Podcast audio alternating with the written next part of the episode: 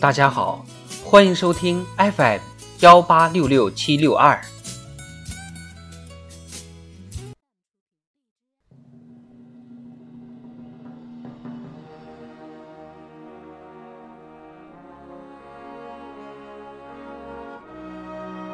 党的十九大以来大事记，二零二一年十月。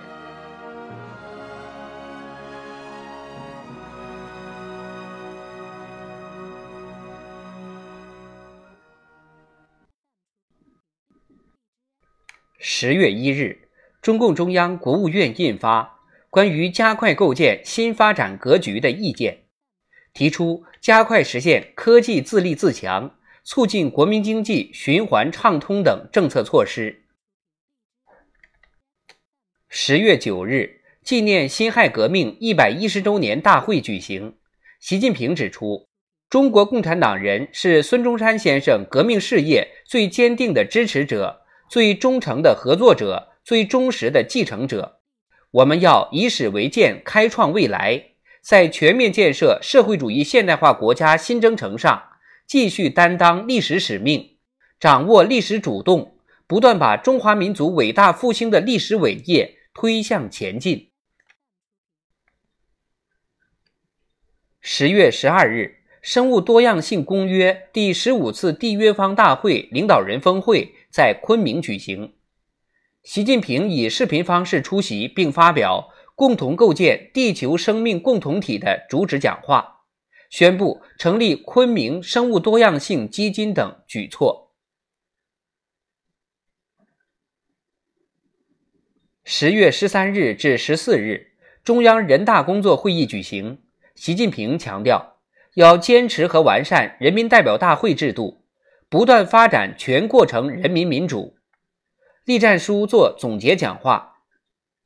十一月一日，中共中央印发《关于新时代坚持和完善人民代表大会制度、加强和改进人大工作的意见》。十月十四日，我国首颗太阳探测科学技术试验卫星。西河号成功发射。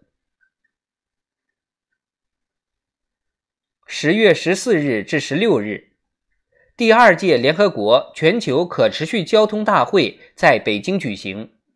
习近平以视频方式出席开幕式，并发表“与世界相交，与时代相通，在可持续发展道路上阔步前行”的主旨讲话。